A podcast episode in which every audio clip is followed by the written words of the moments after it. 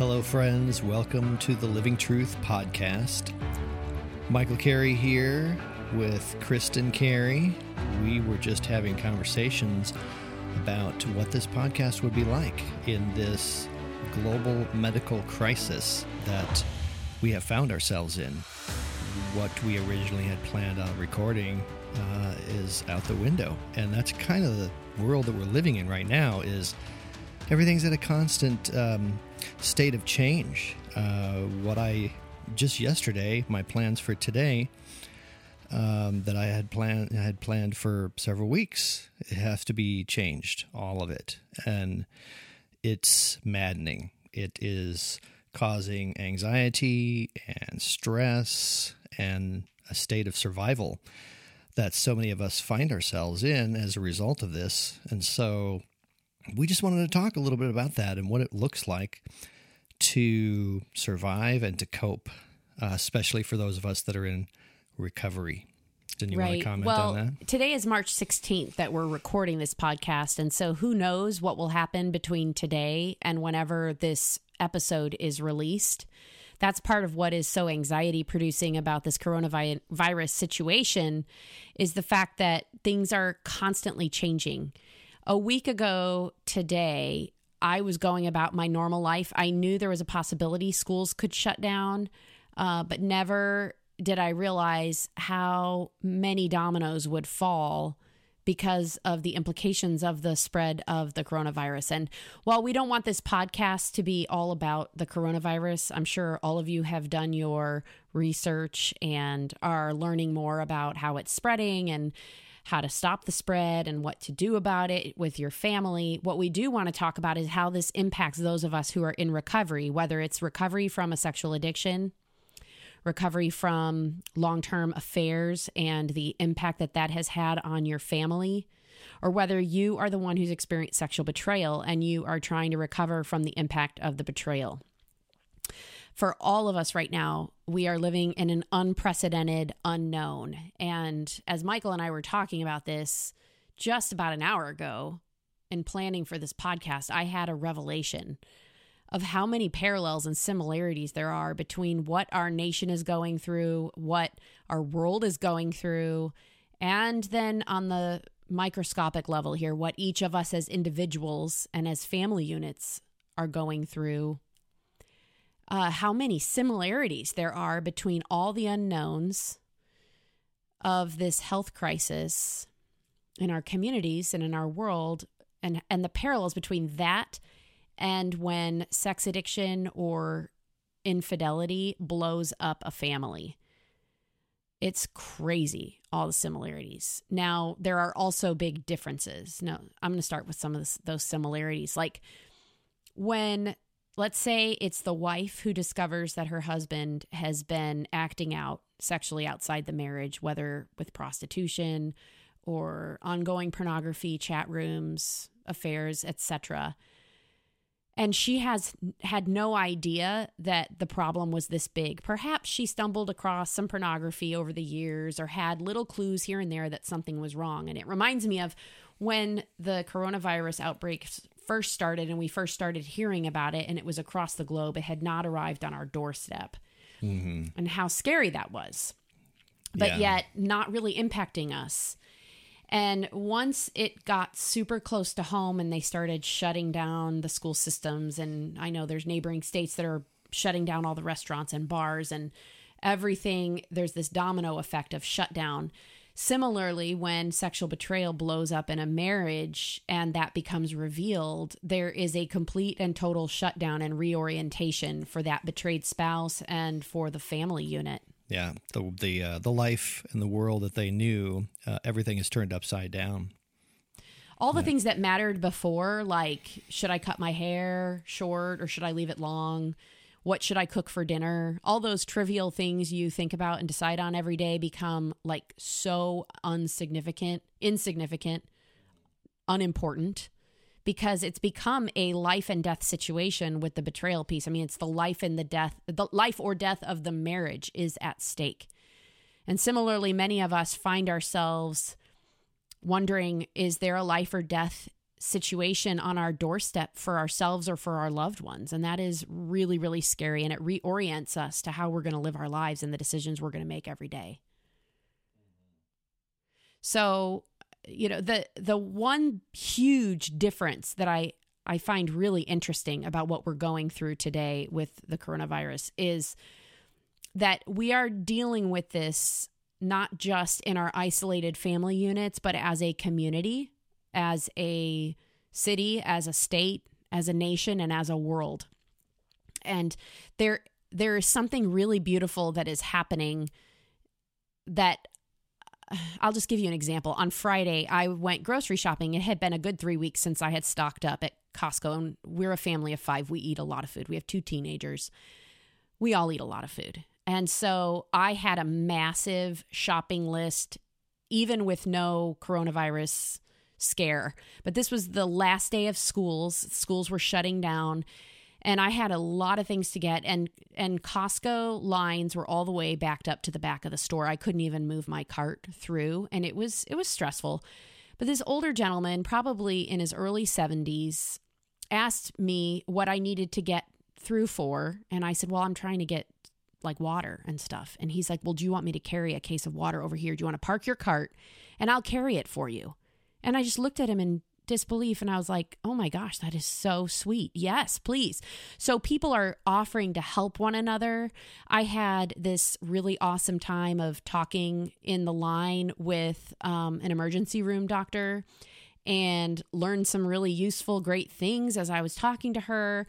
I would have never had some of these connections or some of these experiences of people who are perfect strangers being able to reach out and help. But there is a camaraderie and a, a beautiful coming together because everybody knows that we're in this crisis together. And right. there is something really beautiful about that. It reminds me of 9 11 and how yeah. people were coming together and working together and helping one another. And you were saying then this is different than when a woman experiences betrayal when she finds yeah. out that her husband has been using pornography or is in ca- uh, caught up in an affair and so those are ways that it's different. Right Why because let's let's say in this case just because we stereotypically often talk about the wife being the betrayed but let's say a husband is the one who's been sexually betrayed and he discovers that his wife has been having a secret affair and his world has been turned upside down he is going through that crisis completely alone I mean, to go and tell other people about it, he risks ruining the reputation of his wife. And if he wants to restore their marriage, he's going to have to deal with lots of judgment from many different people about what people are going to think about his wife and what people are going to think about him. Because the betrayed spouse often has judgments made about them for example, like, well, they must not have been very good in the bedroom, or their spouse would not have strayed, or there must they must not be very emotionally available, or their spouse would not have gone looking elsewhere. There's lots of myths that people believe about the person who's been betrayed, and then the shame of it all for both the person with the addiction or the person who has had the affair, and the shame for the the betrayed partner. And that's so the the process is very much isolated and alone instead of linking arms together with a community. But that is part of what makes the communities that we run inside our ministry, men in the battle and women in the battle, and wholehearted, so powerful is that you have the opportunity to link arms with other people who have had sexual integrity struggles or mm-hmm. sex addiction. Yeah people who've experienced betrayal and you can come together with other people who can say yeah i know what this feels like. Mm-hmm. let me help you. Yeah. Let me come alongside you and support you. So there are a lot of parallels and there are a lot of, of differences. And one thing that i think is really scary right now is how risky uh, the situation and tenuous the situation is for everybody that often we're in survival mode just trying to scramble. I know i was scrambling for a few days, just trying to get everything that my family needs should one of us get sick. And we stop thinking about each other. We stop thinking about tending to and caring for our own hearts. And that is really a risk for people who are going through betrayal mm-hmm. or who are dealing with an addiction. Yeah.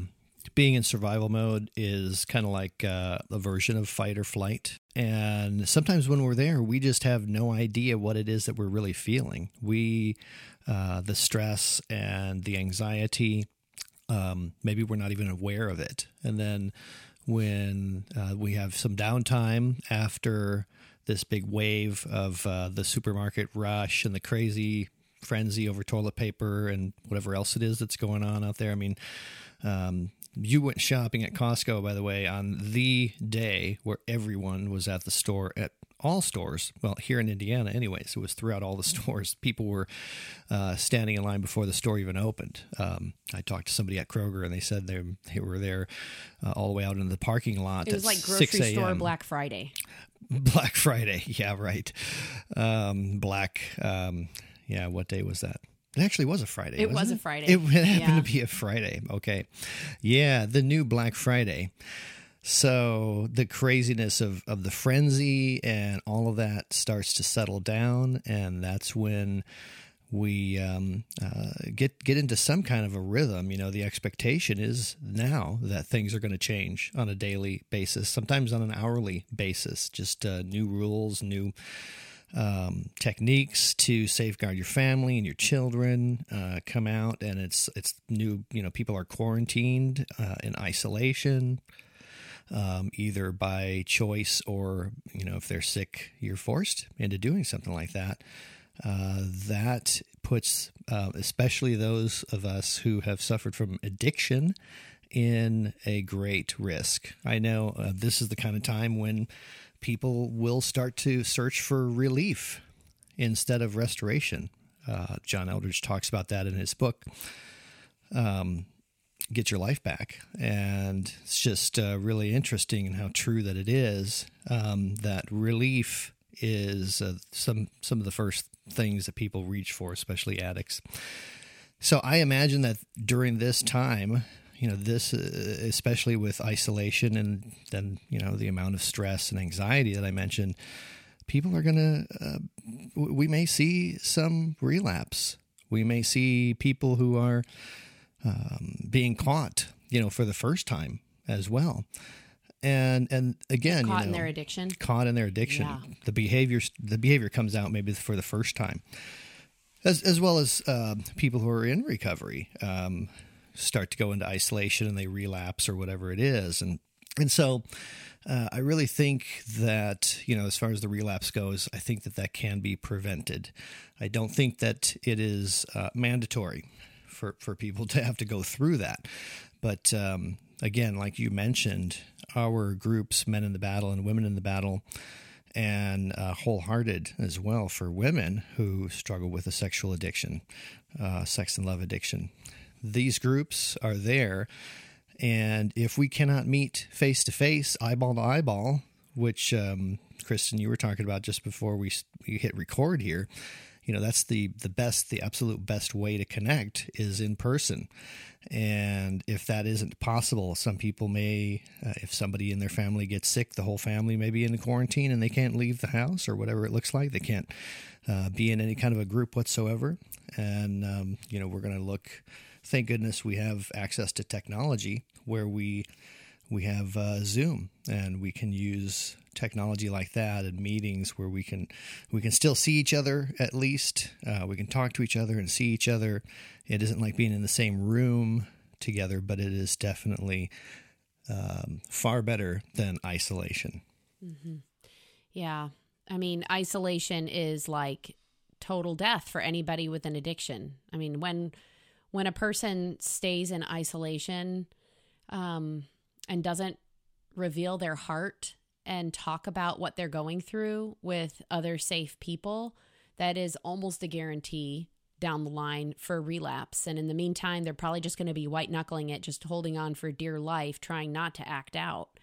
Um, but I don't want this to panic or or scare any of our betrayed spouses who are listening to our podcast right now. Uh, it's just to say that we do still need to encourage each member of the coupleship to really do a good job of managing stress, of not isolating, even if we are under a quarantine. That we still make it a a priority to use the phone and reach out and talk to our support team. Um, and as the betrayed partner too you know isolation is also death for us i mean as human beings isolation is just not what we were designed for we were designed by god for connection and yet we live in such a fast paced busy crazy hectic world that it isolation becomes the norm for our hearts now we may be surrounded with people but nobody really knows what's going on inside mm. of our mm. hearts. In fact, yeah. so much so we don't even know what's going on inside of our hearts. I know on Friday when I got home uh, from the shopping and I had learned new information about this virus that I hadn't realized in terms of how serious it really can be and and the far-reaching implications really starting to hit home that I just wanted to curl up in a ball in the corner of my house. I was like a like a plug that had been overloaded and had like you know what's that called where you um you tripped the breaker i tripped the breaker in my brain uh-huh. i did i was like it, yeah i watched several tv shows that night i just which mm. is just i mean one tv show is fine like that's mm-hmm. normal and whatever. Was it that kind of state that I said I was in before we started recording this podcast, where there's so many things going on inside of my brain that I have to do and things that are changing that I just my my head is swimming that I just uh, I can't think about anything. Yeah, I mean, I was really worried, but I didn't want to handle it and deal with my heart at that moment. Um, so I made a choice and after I got my kids to bed and watched a bunch of TV shows, and that was actually a little bit of a relief. Um, but again, we don't need relief; we need restoration. So the next day, I was able to start spending some time with God and start turning all of this fear and anxiety over to Him, which I'm realizing is a minute by minute uh, choice to not take on all the stress and the problems of the world, to limit how much information I'm allowing into my mind, how much news I'm reading, and to keep myself informed without keeping myself inundated. Because there's only so much that I can control hmm. for myself and for my family. Yeah. Well, if we never leave the house, like uh, and live in isolation. That ironically, that's the way to stop the virus from coming into your house, isn't it? And don't allow any visitors. I mean, complete and total isolation. And it's exactly the opposite of God's design for us. We are supposed to live in community.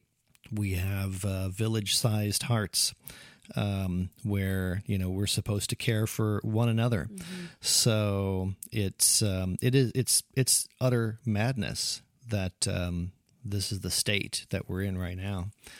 So again, and uh, for those listeners who don't know, we talked about men in the battle and women in the battle, and I just want to be a little more clear um, of what those groups are. Men in the battle was started um, in two, 2016, four years ago. I have to do the math now.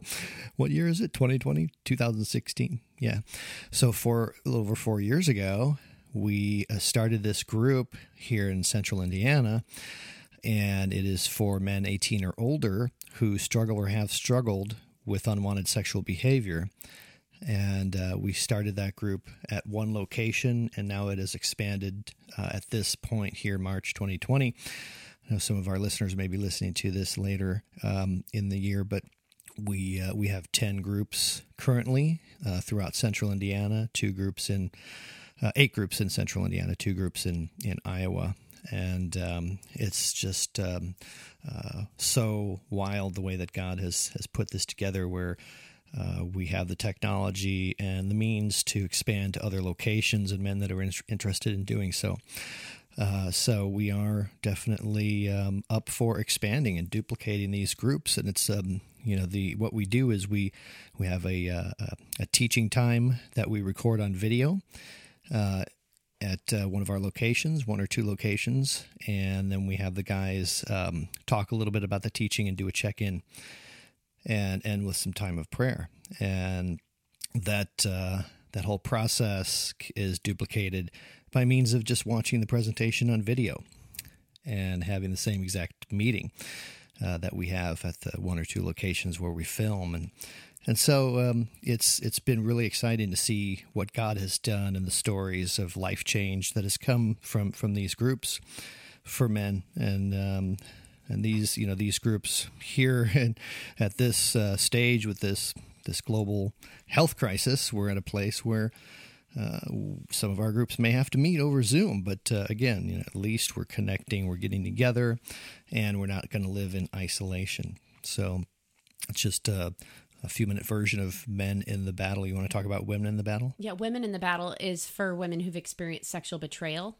And again, very similar to Men in the Battle in terms of how it's formatted in remote locations, people can have access to a whole video library of different video topics related to sexual betrayal trauma recovery.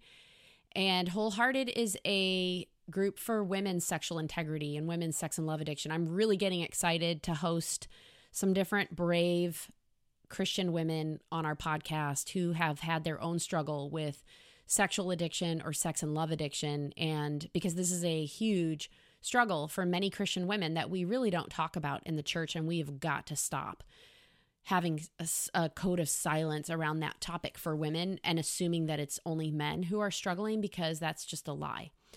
Uh, so these groups are really excited. It's exciting that they're meeting in locations face to face. But what I am really getting excited about as we expand our reach through these podcasts and just as God expands the reach of our ministry, however, He plans to do that, is to start some online groups. And so if you are listening to this and that's something you're interested in, please reach out to us. You can email me at Kristin C. It's K R I S T I N C at living truth.org. And Michael at is Michael, M I C H A E L C, at living truth.org as well. If you're interested in an online group if you're not in one of the physical locations where we have in-person meetings because we know that this is a huge need to have support. And um, i would just love to share a few things that i am doing right now that are really helping me with the stress and the anxiety of our changing world of having children home for at least four weeks from school and trying to reorient my uh, priorities. Um, for one thing, is I am re I am reevaluating everything in my calendar. What do I have to keep and what can go? And what I am not going to allow to go is my self care. This is really important for anybody listening to this podcast who has gone through sexual betrayal and or their own sexual addiction is that part of how we get ourselves into a really emo- a big emotional crisis is when we do not care for ourselves.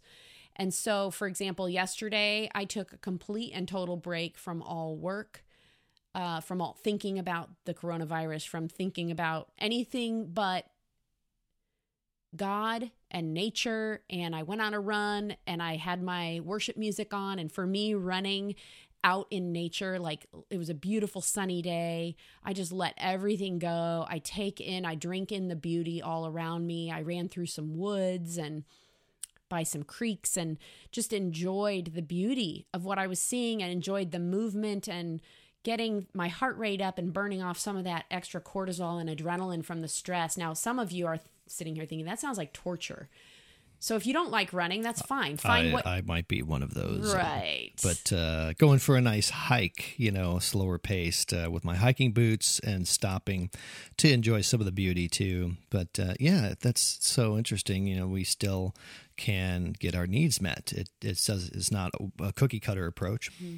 I've also been using the pause, the one minute pause app from John Eldredge because I find that to be such a great way to have a guided break from all the stress and to be just let go and not have to think about what I'm doing, but to follow his prompts, to turn everything and everyone over to Jesus, to linger in God's presence, to enjoy some deep breathing, which deep breathing actually does help our nervous system shift out of fight and flight and into the parasympathetic response, which is our rest and digest response, where we can just let go oh my gosh, I've been really enjoying this butterfly hug. If you just get on YouTube and, and type in butterfly hug, it's a form of bilateral stimulation where you are actually tapping yourself on either side of the body. You can do that with your hands on your shoulders, with your hands on your collarbones, and you cross your hands in front of you. And so you're tapping your left shoulder with your mm. right hand and your right shoulder with your left hand. It can be really, really helpful to do some deep breaths and do a butterfly hug to uh-huh. help bring down the stress level even when you're like in the middle of the chaos of children mm-hmm. running through your house. As long as you're not driving, don't try that. If some of you are driving right now, but uh, no, don't, definitely you know, don't butterfly hug yourself. T- it's called driving. a hug because it's kind of like you're hugging yourself in a way, right? Yep. Yeah. Yep.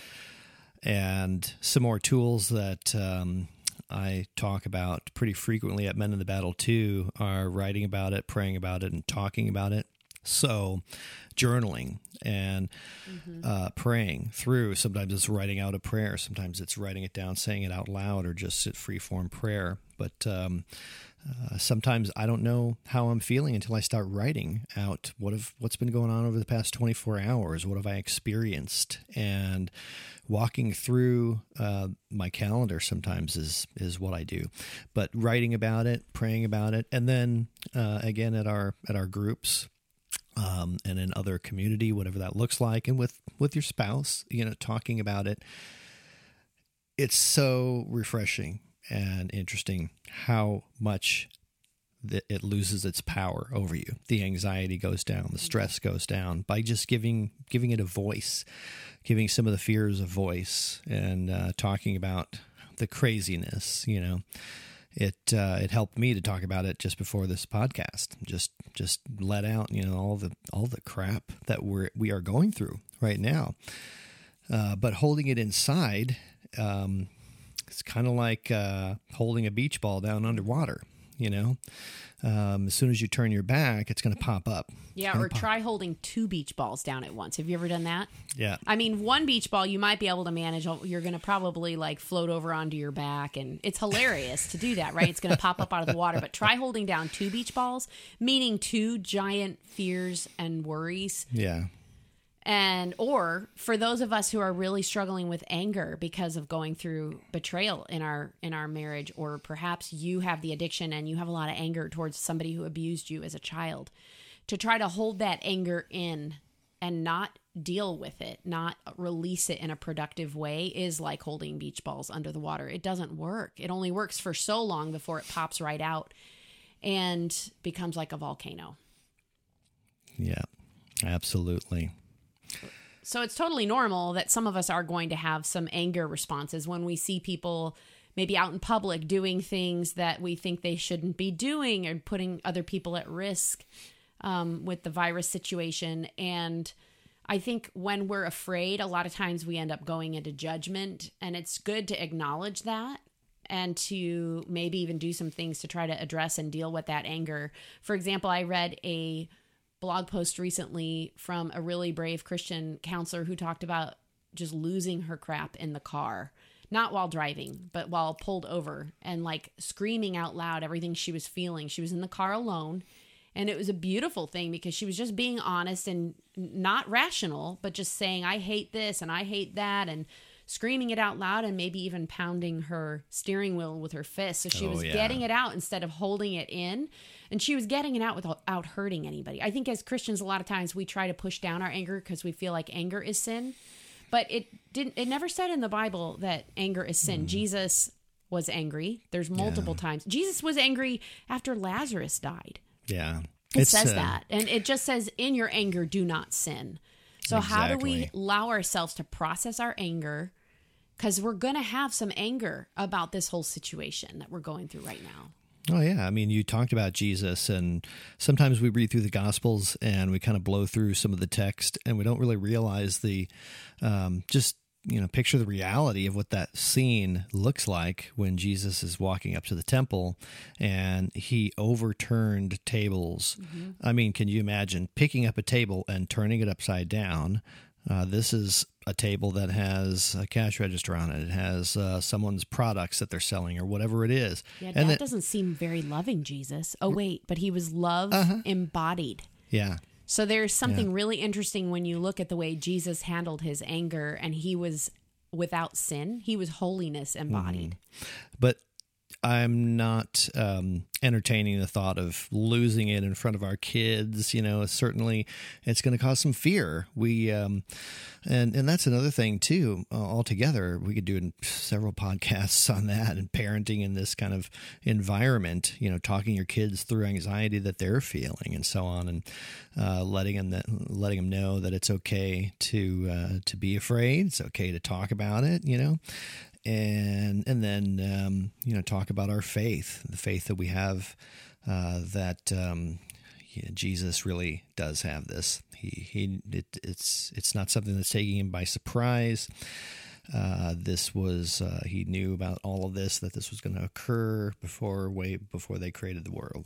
So, but um, yeah, it's it's just uh, uh, such a volatile time that we're living in right now, and that's the other thing too is we have no idea how long it's going to last. You Put talked a whole new spin on one day at a time. I was just thinking about the Serenity Prayer, and yeah. you mentioned that earlier. Where can you recite some of that? Living one day at a time, one well, moment at a time. Yeah, no, I was I was more thinking initially about the beginning of it, and I'm going to write an email to our everybody who gets our newsletter. Um, and by the way, listeners, if you don't get our newsletter yet, I encourage you to go to our website living-truth.org and sign up for our newsletter. But I, I'm going to write an email to our readers about the serenity prayer and applying it to these volatile times. So, um, God grant me the serenity to accept the things I cannot change. Like I cannot change what's going on out in the world or what the lawmakers are deciding or not deciding or whether people are stampeding to get toilet paper. I can't change any of that. Um, but the next line is courage to change the things I can. So I have to think about what can I change? Well, I can change mostly just stuff revolving around me and I can try to set different tones in my home and for my children and request changes in our family rules, but I cannot force my children into obedience. I've tried that. It doesn't work.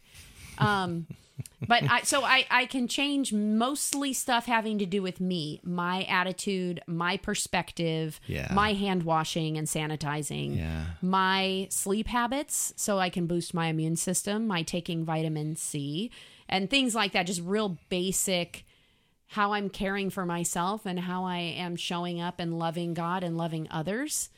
Uh, but the the next line of that serenity prayer is is asking God to give us the wisdom to know the difference between the things we can change and the things we cannot. And when I sort out where I am able to have some control and where I am not, it really can bring a lot of serenity, especially if I do that for one moment at a time. There is later in that serenity prayer, it's living one day at a time, one moment at a time. Yeah. Because we really can't do much more. And Jesus yeah. said, you know, today has enough trouble of its own. So don't worry about tomorrow. Mm. Yeah, it also says accepting hardships as the pathway to peace. Mm-hmm. What do you think that really means? Oh my gosh, that is a huge statement and one thing I think is that when we don't experience hardship, and I am not saying God is causing hardship. I think hardship is a result of sin and brokenness and yeah. just a world that is broken. But but when we are on easy street, we tend to not need God. And I do not believe it's the heart of God that this coronavirus is here or that people are suffering. I think we serve a good and kind and loving God. I don't think he is using this to punish us or to try to try to get our attention because I don't think he is a punitive, no. unloving, uncaring God. I believe he loves us and I believe he suffers with us when we suffer. Mm. But I do believe that he can use the fear, the hardships to draw us closer to himself but he doesn't force that. He mm-hmm. allows us like the like the father of the prodigal son he stands there watching and waiting for us to turn our hearts to him. And there's often times that we don't turn our hearts to him and we don't receive his peace and enter into union with god unless we feel like we really need him. Right. Yeah. So and boy do hard- we need him now. Exactly. So the hardships um build character. They we we don't really know what we're made of until it's put to the test. And again, not that God is testing us, but uh, put to the test, meaning that you know the sin and the brokenness and things like this virus come and they hit us and uh, out of left field, and there's nothing we can do about it. We just have to roll with it. So it it does grow us. Um, sometimes we just have no idea where in our character that we need to work on, you know, what we need to work on until we see the flaw come out, you know, mm-hmm. till we see uh, ourselves making mistakes. So, uh, when we do so, I, uh, I've learned that the best way to handle that is to go back and make amends, apologize, own whatever it is that I've done. And um, I'd love to do more of this. I know I don't do this all the time myself, but uh, apologizing, you know, cleaning up the mess and and then figuring out why did I behave that way in the first place. So I want to challenge you, uh, dear friends who are listening. what do you need today? What do you need to manage your stress? What do you need to not only love your neighbor, but love yourself? Because the verse says, love your neighbor as you love yourself. Are you loving yourself well? Are you being gentle with yourself and guiding yourself towards increased relaxation or are you just allowing yourself to constantly ramp up with the stress of the world? I am limiting my definitely limiting my social media intake, but I'm also really limiting my news intake and I am employing self care, trying to get some exercise every day, making sure I get eight hours of sleep, drinking tons of water, adding vitamin C into my water, just caring for myself well. And I know I have a long ways to go in terms of managing my stress and not letting it affect the people that I love around me and in being overreactive. Um, but I would want to and cha- I want to challenge each of you who are listening to think through what you need and maybe make three shifts and changes in the next week to your daily schedule to be able to love yourself well so that you can remove the barriers of stress and strife within you that keep the flow of God from moving freely through you as a channel for His love. Friends, we are so happy that you got to join us for today's podcast. One more time, I want to say uh, you can look us up at living truth.org and you can find um, the locations of the groups and so on. Uh, and all of our contact information there. Uh, we'll also put that in the description of this podcast so uh, you can have access to those links as well.